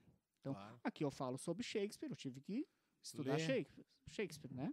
Então, eu tive que ler essas passagens bíblicas com mais atenção, tentar entender melhor, para poder reproduzir aqui, porque não basta, né? A questão literária não é só tirar da nossa cabeça aquilo que é necessário para te escrever, seja o que for, livro de qualquer assunto, tu tem que passar por um processo de pesquisa.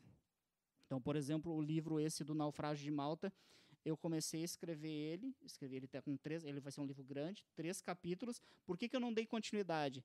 Porque eu preciso de pesquisa de campo para dar continuidade. Então, para mim falar da infância de Paulo, o que eu quero? Eu quero visitar o local onde foi a infância de Paulo. Precisa voltar lá ainda. Onde é que Paulo nasceu? Em Tarsos, que fica na Turquia. Quero ir lá, quero visitar, conhecer o lugar. Falar com os amigos de infância dele. De repente, né, tem lá, né, um parente de Paulo, né? Paulo foi para Roma, né? Quando ele estava indo, ele foi para Roma, foi preso. Tem lá a prisão dele. Então, ir até o lugar, entendeu? Tu conseguir não só ler, né, através da história, mas, cara, tá lá o lugar. Eu imaginei o arquivo confidencial do Faustão e Gamaliel falando de Paulo. Era um bom aluno esse garoto. Era um guri bom, né? Era um guri bom, estudioso até. Estudioso, né? Que pena que se converteu para aquela seita, né? Se converteu, gostava quando ele assassinava os cristãos.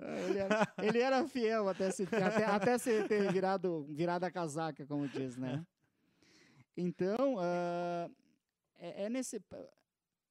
acaba agregando para a obra, para aquele que vai escrever. E eu tenho incentivado e estou trabalhando em cursos, né, em projetos de cursos. Vamos falar sobre isso aí que eu tenho acompanhado. Para incentivar, qual a minha intenção? Eu quero, tipo assim, cara, qualquer pessoa pode escrever, não só pode, como deve escrever alguma coisa, né?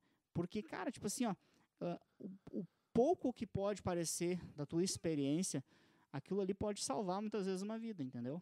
Então, eu sei de pessoas que leram um livro e que desistiram da ideia do suicídio porque leram um livro, leram a experiência do cara, o cara estava pensando em se matar, leu aquilo ali e aquilo desistiu, claro. Entendeu? Pô, salvou o cara.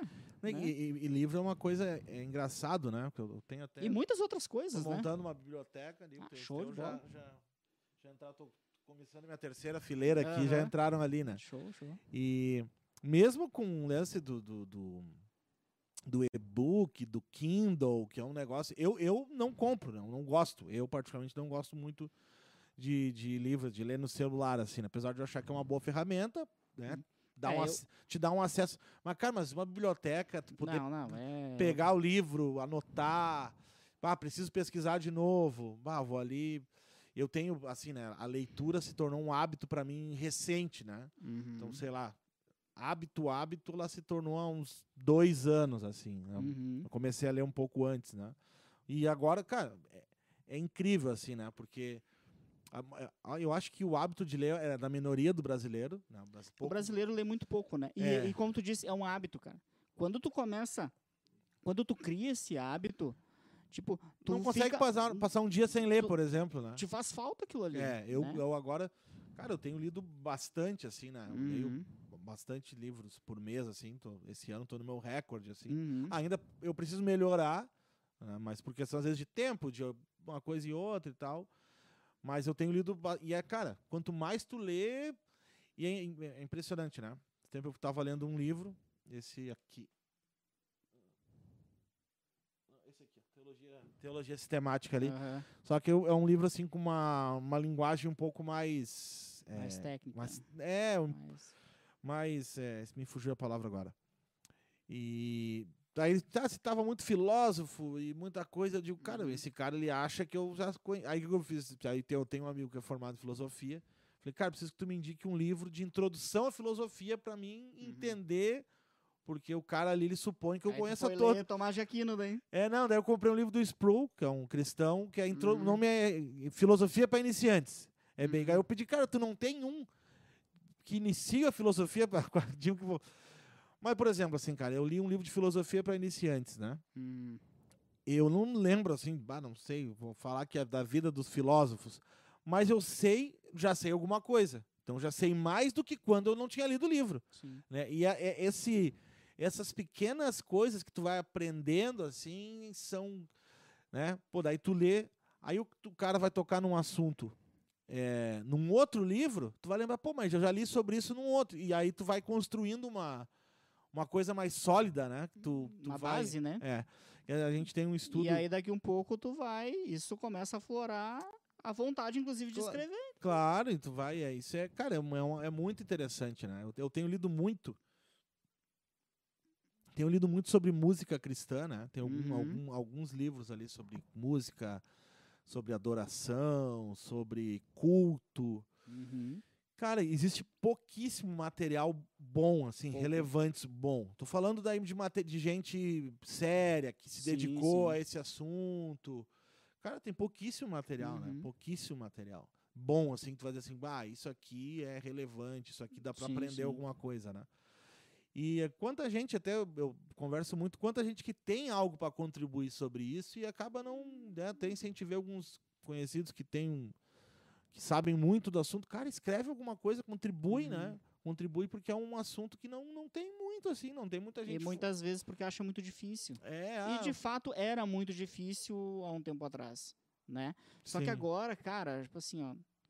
A própria internet e os recursos que as ferramentas de internet têm nos proporcionado, cara, tipo assim, ó, é aquilo que eu digo, cara, qualquer pessoa pode iniciar um processo aí de autoralidade aí até... Porque uma coisa é o autor, outra coisa é o escritor, né? O cara pode ser autor e escritor, é o meu caso.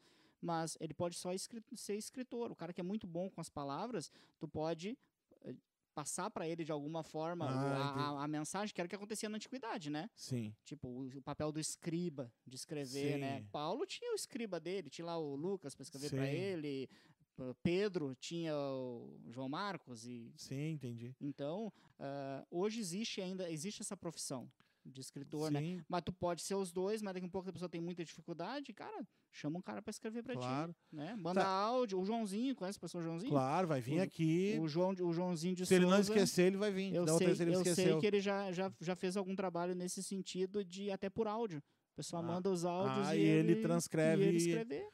E tá, então vamos formalizar a pergunta, assim, né? Gosto de escrever, escrevi aqui um e-book, vamos supor, né? Escrevi aqui e tal, quero lançar o meu livro. O que eu tenho que fazer? A pública primeiro, eu sei que tu tá fazendo um curso sobre isso, mas não vai fazer o teu curso de graça aqui, né? Sim, sim, mas sim. Mas, basicamente, o que eu preciso para lançar um livro? Primeiramente, tá? É que uma coisa é lançamento, outra coisa é publicação. Então, a gente tem a publicação, tá? Do livro. O que é publicar um livro? Que às vezes a pessoa acha que publicar um livro é tu ter uma editora gigantesca por cima de ti para fazer... uma campanha extraordinária. E, na verdade, não. Publicar é tornar público. Entendi. Né? No momento em que tu escreve o teu livro lá no teu computador, tá? Tu criou um e-book, fez um PDF, tá? Para botar na Amazon, que tu pode fazer de graça. Sim. Né? Na Amazon. Tu colocou no Facebook, começou a divulgar, ó, tá aqui o meu livro, o Instagram, o Facebook, tu já tá publicando, já tá publicado o teu livro, tu tá tornando público o teu livro. Então, esse é a publicação independente. Sim. Então, a publicação independente, né, que ela é uma publicação, digamos, mais em conta, mais barata e mais fácil, porque é você mesmo que vai fazer. Sim. Então, esse é uma forma de publicação, né, que pode ser no livro digital, ou no livro físico, que daí tu vai precisar de pelo menos uma gráfica que faça para ti a impressão do material. Possivelmente essa seja a maior dúvida e dificuldade, né, das pessoas, né? Ah, mas como é que eu vou lançar numa gráfica? Como é que o cara faz? Se você for fazer uma produção totalmente independente, não é o meu caso, tá? A minha produção não é totalmente independente. Eu tenho uma editora, que eu contrato eles, onde o que a editora faz para mim, tá? Eu escrevo o livro, tá? E o que eles me oferecem, tá? A editora. Eles fazem a capa para mim, eles fazem a diagramação, que é toda a parte do miolo, essa parte interna, que se chama diagramação, que é colocar dentro do padrão de livro, né? Sim. Porque uma coisa é o que está no Word quando tu está escrevendo lá no computador. Outra coisa é colocar na medida para impressão. Nas medidas para impressão. Eles fazem diagramação para mim, eles fazem a capa e eles fazem a impressão, né?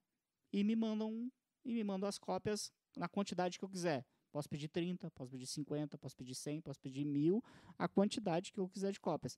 Essa não é uma produção totalmente independente, porque tem o CNPJ dos caras, os caras estão ali trabalhando em cima. Sim.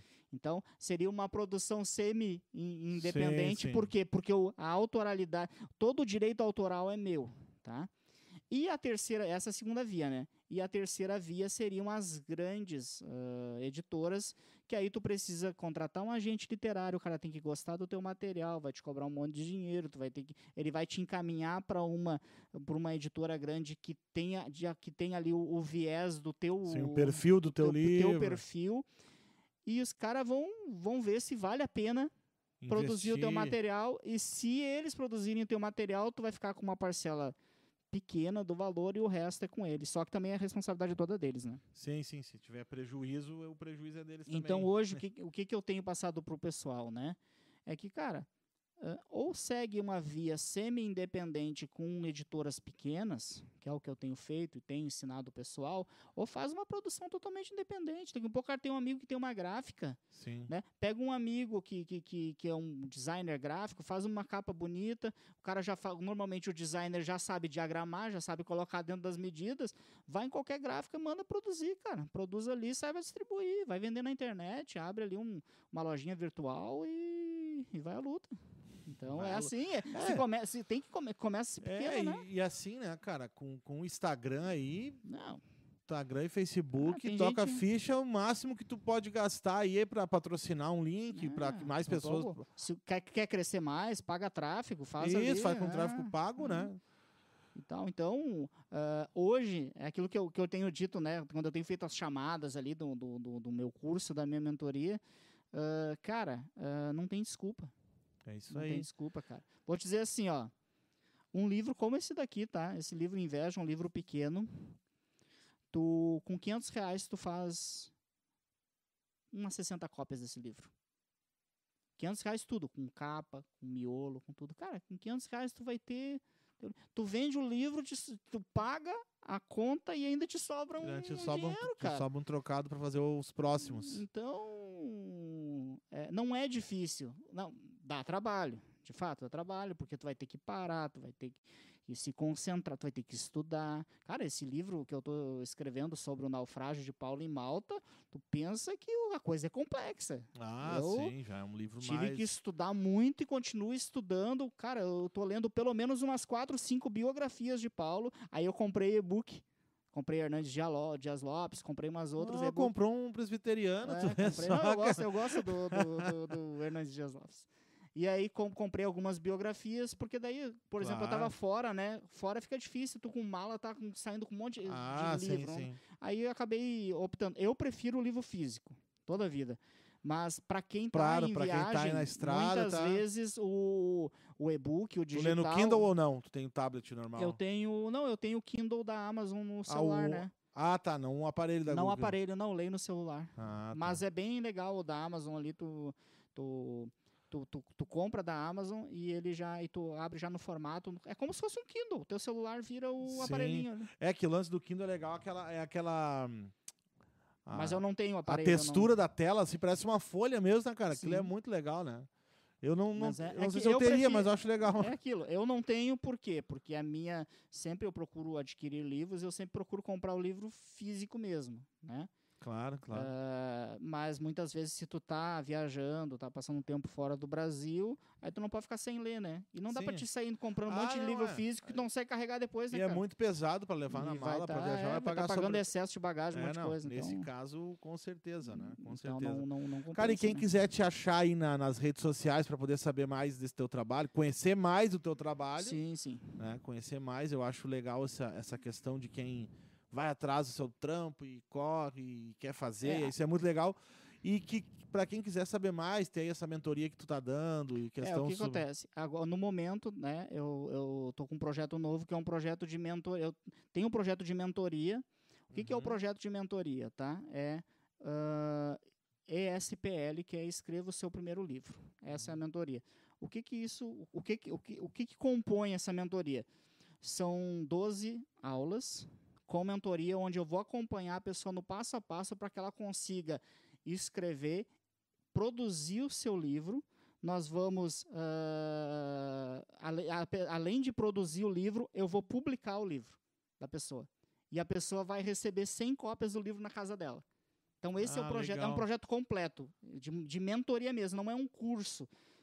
Porque um curso, simplesmente, não é só um curso online. Eu vou largar a aula e o cara vai se virar, entendeu? Não, eu vou acompanhar o passo a passo, ele vai ter 12 aulas, eu vou mentorear ele durante todo o período, é um período de 6 meses a 1 ano, né? Onde a proposta é que ao término de 1 ano ele esteja com 100 cópias do livro dele na casa dele. Legal. Então, escreva o seu primeiro livro, né? Então, a pessoa vai... E depois disso, ele já vai ter o caminho. Ele já vai poder andar sozinho. Sim. Quer me contratar para fazer? Eu vou fazer, entendeu? Mas o cara pode caminhar sozinho nisso. Sim. E, né? Como é mais que tá, em conta, né? E como que tá o teu nome lá nas redes sociais? É Guilherme Lopes. Se tu me procurar no Instagram e no YouTube, né? É Guilherme Lopes Inspiração. Sempre vai estar Guilherme Lopes Inspiração. E lá no Facebook é Guilherme Lopes. Então, se colocar Guilherme Lopes Inspiração, vai me achar de cara. Se botar só Guilherme Lopes, tem centenas de Guilherme Lopes no Brasil. Tem cantor, tem comediante, tem de tudo, né? E aí vai te achar lá e vai saber mais. E além da mentoria, já gravei agora, eu vou disponibilizar a partir de agosto, vou lançar o curso online. Mas aí é só o curso, né? Ah, entendi. É o curso, é o passo a passo para a pessoa escrever o seu primeiro livro. É, isso que eu tinha visto que tu tinha lançado lá, tava botando ali as aulas ali e tal. Isso, é o curso online. Eu vou estar disponibilizando uma aula, até me acompanha lá nas redes sociais, né? Guilherme Lopes Inspiração.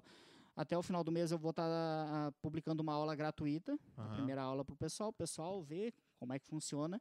E aí eu vou vai estar na Hotmart a partir do mês que vem, vai ter o curso, né? Mas aí é o curso, né? Depois a pessoa tem que me procurar pra gente poder... Mas ela consegue só com o curso conseguir os caminhos também. Se a pessoa tiver um pouco de proatividade, na verdade, né? Sim, ela consegue. Pessoa, senão... Eu posso indicar também, ó, cara, ó, tá aqui o telefone da editora, vai lá, entendeu? Agora a pessoa mas que com o curso ele encurta um pouco o caminho, né, cara? Te ajuda, né? Sim, com certeza.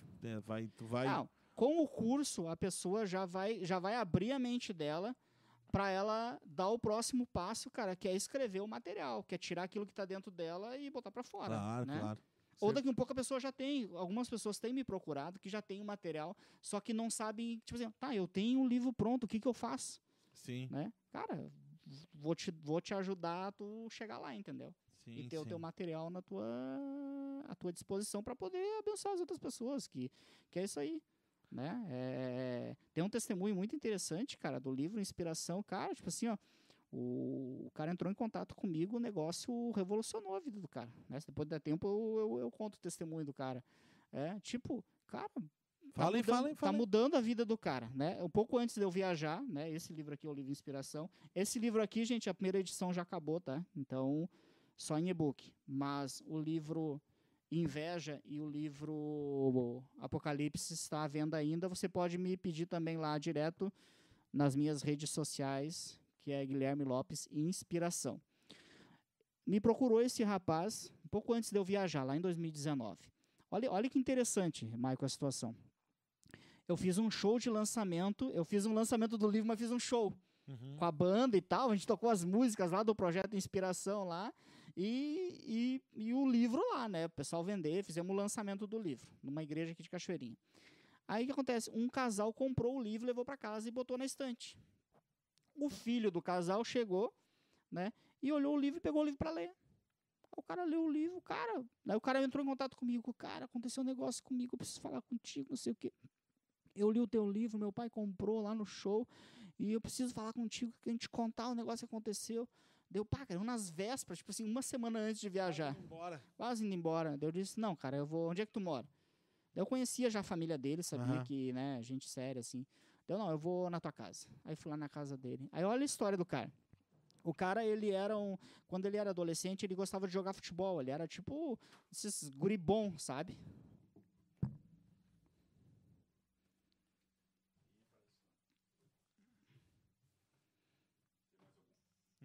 É os mesmos. Uhum.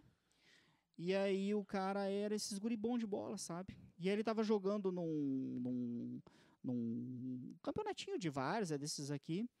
E aí um olheiro viu ele. O empresário, o cara olhou, chegou para ele e disse, depois do jogo, né? Cara, tu é bom e tal, né? Eu queria te propor pra gente ir pra Europa, vamos tomar uma aguinha, né? Te propor pra gente... Eu quero te levar, quero te empresariar, te levar pra Europa e tal. Quantos anos tu tem? O cara perguntou, tu tem uns 12, 13 anos, né? Aí o guri disse, não, cara, eu tenho 16 anos. E o cara disse, não, cara, mas 16 anos tu é muito velho. Tu tem algum dinheiro guardado? Aí o guri diz, não, eu tenho dinheiro, meu pai me ajuda e tal. Então, vamos fazer o seguinte, nós vamos reduzir essa tua idade aí.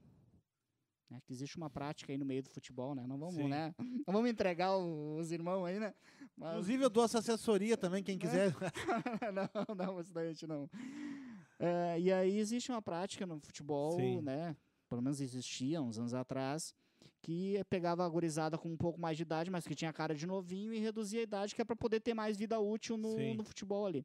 O que ele fez? Ele pegou e reduziu a idade do rapaz em 4 anos. Então, o guri tinha 16, passou a ter 12, 13 anos, né? Só que acontece, o guri era de família de crente e tal, família, né, criado na igreja, cara. E ele tô repetindo o que ele me falou. Ele disse que a partir do momento que ele fez... Primeiro que os pais dele ficaram indignados com ele, né? Dele ter feito aquilo, porque ele fez escondido dos pais. Né, de ter alterado, o cara alterou o nome dele. O nome dele era fulano de tal e agora botaram um nome. Agora é Neymar Júnior. Botaram no meio assim um outro nome e alteraram a data de nascimento, tudo do cara. Criaram uma nova certidão para ele. Só que ele disse que, cara, aquilo ali virou um tormento na vida dele. Ele disse que desde o dia que ele fez aquilo, ele perdeu a paz, assim, de um jeito. E ele era um adolescente, né, cara? Ele disse que não comia direito, cara, não dormia direito. Aquilo ali começou, virou um inferno na vida do guri, ao ponto dele ter abandonado o futebol. Então, ele chegou um momento que ele ficou tão atordoado com aquilo, porque ele cometeu um crime, na verdade, claro, né? Claro. Falsidade ideológica e tal. E ele chegou pro cara ao ponto de desistir. Disse pro cara, cara, eu não vou mais jogar e tal. O cara ficou indignado com ele, porque já tinha, né? Já tava organizando tudo ali pra fazer o guri, né? Jogar no Inter, no Grêmio e levar o guri pra Europa, né? E nisso, cara, passaram-se anos. Anos, ele abandonou o futebol lá e tal. Anos, e o cara com esse negócio, cara. Tipo assim, ó, ele virou outra pessoa, né? Ele era outra pessoa. Porque as pessoas, no documento, ele tinha 4 anos... A menos do que realmente ele era. Só a família dele sabia daquilo ali, ninguém mais sabia. E ele disse que ele começou, que quando ele leu o livro, porque o livro tem um testemunho, ali eu falo do testemunho da Itália e tal, tu chegou a ler esse? Não, li só o Apocalipse. Eu conto ali essa experiência de 2009 da Itália, eu falo ali no livro, no final. E ele disse que ele leu o livro, cara, ele disse, cara, eu li o teu livro e cara, algo falou comigo de que eu tenho que mudar de vida e tal, e ainda que eu seja preso, eu vou mudar o meu nome. Eu vou voltar a ser quem eu era. E o cara tomou essa decisão, cara, e disse, cara, depois que eu decidi isso, tipo assim, ó, parece que mudou tudo na minha vida. Eu passei a ter paz, agora eu durmo bem, tô tranquilo, tô de bem comigo mesmo. Deu sono também nele o livro. Deu sono, deu fome e tal. E, cara, o cara entrou, parece que até indiquei uns advogados para ele, mas aí ele tá vendo com defensoria pública. Cara, o cara tá correndo atrás para disposto, inclusive, se for, não vai ser preso, porque no Brasil o cara não é preso vai ser por causa mudou um documento. Então, cara, disposto, inclusive, a ser preso para realmente, tipo assim, cara, eu quero fazer a coisa certa, entendeu? Cara, esse testemunho para mim valeu o livro. Sim. Cara, já se pagou. Aquilo ali pra ele, cara. Isso é o pagamento, né? É o pagamento, cara. Entendeu? Isso é uma coisa. Sei de histórias de pessoas, aquilo que eu disse, de gente que leu o livro do fulano de tal, autor tal, o cara tava a ponto de se matar, leu o livro e disse, não, cara, não vou fazer isso, não vou acabar com a minha vida. Sim, então, o livro se torna uma ferramenta, né, para alcançar, né? Cara, a boca fechada mata, entendeu? É aquilo que tá dentro de ti, que muitas vezes a gente não dá o devido valor, mas, cara, tem experiência, tem testemunho, tem coisa dentro de ti, tem coisa na vida de quem tá nos assistindo aí, que, cara, um testemunho, cara, muitas vezes, Deus fez uma coisa ali, uma cura, né, uma libertação, alguma coisa assim, o cara tinha problema com droga, tinha problema com isso, com aquilo, cara, isso daí pode salvar a vida do maluco que tá lendo, que tá assistindo, isso vale para tudo, né, claro. Vale para as artes no geral, né, a música, mas, cara, a palavra é palavra, entendeu? Não, que claro, e às vezes a pessoa, tem uma mensagem, que carrega uma mensagem, né, a gente às vezes fica com... Tu misturou agora com gosto de café, né? Vai ficar... Não, mas tá bom. Ficou bom. Ficou bom lá, pessoal. Senão é uísque e água de coco. Coco do Parcão. É café e água de coco, né? Não, mas tá bom. Cara, que legal, assim. Eu acho que isso inspira, né? Realmente inspiração. É gratificante, cara. Tu poder... o que eu costumo dizer, tá? 4... Por que eu devo escrever um livro? Tá? 4 motivos. 1, porque é legal, cara. Tipo, tu poder olhar assim, cara, fui eu que fiz esse negócio, cara. Por mais que tu sabe que no fundo, né, quem é cristão, quem é de Jesus, sabe que no fundo o cara, mas não é bem o cara, né? Sim. Então tu só baixou o download ali da mensagem e colocou pra fora. Cara, é gratificante, né? 2, cara, tu vai ajudar muita gente, entendeu? Gente que tu nem imagina, cara. Eu recebi um testemunho esses dias no guri desse livro Apocalipse, cara, que é uma ficção. Né? Mas é uma história, é uma ficção, cara. A ficção, o rapaz, um adolescente, estava lendo, ele entrou em contato comigo também, me procurou e disse, cara, eu não era desse negócio de leitura, mas, cara, é o cara que me disse assim, mas o cara não existe mesmo. É. Né? Tipo, o cara mergulhou na história, começou a tomar gosto pela leitura. Daqui um pouco, né, vai saber o que vai. O cara vai vir um baita de um... Né? O cara é um adolescente hoje, mas vai tornar-se um adulto, um professor, né, e tal. Né? Então, cara, tu vai ajudar muita gente. 3, cara, tu vai ser eternizado, cara.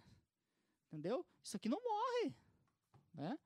Não morre. Aquilo que tu escreveu, eu tava falando de Paulo agora, cara. Sim. Tipo, o que Paulo escreveu tá até hoje batendo em qualquer lugar do mundo que tu for, independente de ser livre ou não livre, vai ter ali uma plaquinha ou um lugar ali, um peixinho, onde eles vão estar falando com o apóstolo Paulo, a carta, 1 Coríntios, Romanos e tal. Cara, o cara foi eternizado, né? E outra, cara, dá pra te ganhar um troquinho ainda. E ainda não vai, né? Não vai, a menos que tu escreva um best-seller, né? Que também não é impossível. Mas, cara, vou dizer pra vocês, o lucro é bom, hein? Vale a pena, cara. Vale a pena. Vale então, a pena. Não é ruim o lucro, cara. Se você tem algo pra falar e quer ganhar um extra... Dá pra ganhar um extra. É uma boa... Dá pra virar uma segunda renda e se o cara se puxar, acabou que vira até a renda do cara. Pô, tá a internet só fazer, né? É só fazer. Fazer, cara. Cara, muito legal aí nossa conversa. Estamos chegando na reta final. Já estamos aí, pô, 1h40 de conversa. Passa, né? Eu nem olhei o seu lugar. Eu fico acompanhando aqui se alguém manda, se alguém fala aqui. E, cara, muito legal nossa conversa. Eu sou sempre fui, com esse projeto, mais um incentivador de projetos locais, assim. A gente acha que... Claro que os nossos projetos podem tomar proporções muito grandes. Claro. Mas, cara... Eu sou sempre fui um incentivador de pessoas, pô, da nossa cidade, da região, que estão fazendo, fazendo alguma coisa, né? Porque senão a gente fica só admirando. Ah, tu viu o cara lá, fez. Tu viu que na música tem muito... Ah, o produtor lá em São Paulo... Tu viu o cara lá do Rio escrever um livro. Pô, mas tem um cara aqui de Cachoeirinha escrevendo livro. Tem muita gente boa na nossa volta, cara. É, e a gente tem às vezes... Tem muito músico legal aqui. É, a gente fica só admirando e não fazendo nada. Eu sou um grande incentivador disso. É, fico muito feliz aí. Espero sucesso na tua carreira de escritor. Esperamos os próximos aí. Tá saindo já. Quando sair mais, vamos repetir aqui falar sobre os próximos livros. Você que está nos acompanhando, obrigado. Se inscreva no canal. É muito importante que a pessoa que nos acompanha, ela se inscreva, comente lá, coloca algum comentário, coloca que gostou. Só não marca que não gostou. Dá um like e escreve comentário, pessoal. Eu fico brabo, cara. Ele se dá o trabalho de se logar, assistir e botar que não gostou, pô, não bota, né? Mas vai estar promovendo o vídeo, né? Mesmo assim vai estar, mas não precisa, né? Põe que gostou mesmo. Não tem necessidade. Se tu não gostou, põe que gostou igual. Não perde nada. Isso aí não sai dinheiro da tua conta, não sai nada, né? Exatamente. E, cara, uma alegria mesmo te receber. Em breve aí, se você quer contribuir pro nosso canal, você vai botar um Pix, mandar um Pix, uma barbadinha, tem um QR Code ou coloca ali o CNPJ ali da produtora aí. E é isso aí, Guilherme, sucesso. Obrigado pela tua presença aí. Te agradeço pelo convite, né? E que o trabalho aqui prospere, né? Cresça, e eu tenho certeza que isso aí que tu tá fazendo vai multiplicar aí, né? E muita gente, né, vai acabar já tá atingindo pessoas, mas vai tomar uma proporção assim que a gente não tem noção. Não tem. Como eu disse, tipo, aquilo que tá fazendo com certeza vai chegar um momento em que as pessoas começam, cara, o dia eu tava vendo tal dia, eu tava mal e Deus falou comigo, ou eu tava pra baixo, fiquei pra cima e tal. Já tá acontecendo assim, cara. Já tem algumas pessoas me chamam, dão algum feedback, falaram que, pô, assisti ontem mesmo, segunda a gente fez uma live. Foi uma live mais teológica, né, que o pastor da igreja, ele é teólogo. Eu assisti o pastor... E algumas pessoas comentando coisas que foram faladas assim na entrevista, né? Frases e tal. Então tu vê assim, pô, isso vai alcançando. Mas é pouca gente. Hoje é 1, amanhã é 2. Mas vai tomando aquilo ali, vai ficar gravado ali. Vai ficar ali, vai ser daqui 10 anos, se alguém entrar, procurar aquele assunto, vai achar alguma coisa a respeito. E isso já é o importante, né? Aos poucos a gente vai alcançando o nosso objetivo, que é alcançar as pessoas e, de alguma forma, contribuir para que elas... façam alguma coisa melhor ou mudem algum aspecto da sua vida. É isso aí. Não, com certeza. Gente, muito obrigado. Obrigado e você que nos assistiu. Valeu, pessoal. Aí, se você vai assistir depois, fica gravado aí eternamente no YouTube. Então, agradeço aí a nossa audiência. Que Deus abençoe você. Até a próxima. Obrigado. Vamos estar aí divulgando as nossas próximas entrevistas em breve. Valeu.